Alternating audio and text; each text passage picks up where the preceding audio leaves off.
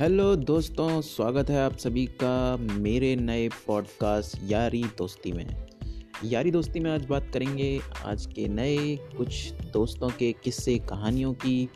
जो आपके मन को ना सिर्फ़ खुशी से भर देंगे, बल्कि लाएँगे आपके जीवन में एक नया सवेरा, उम्मीद की किरणें चलिए तो शुरू करते हैं आज का अपना पहला पॉडकास्ट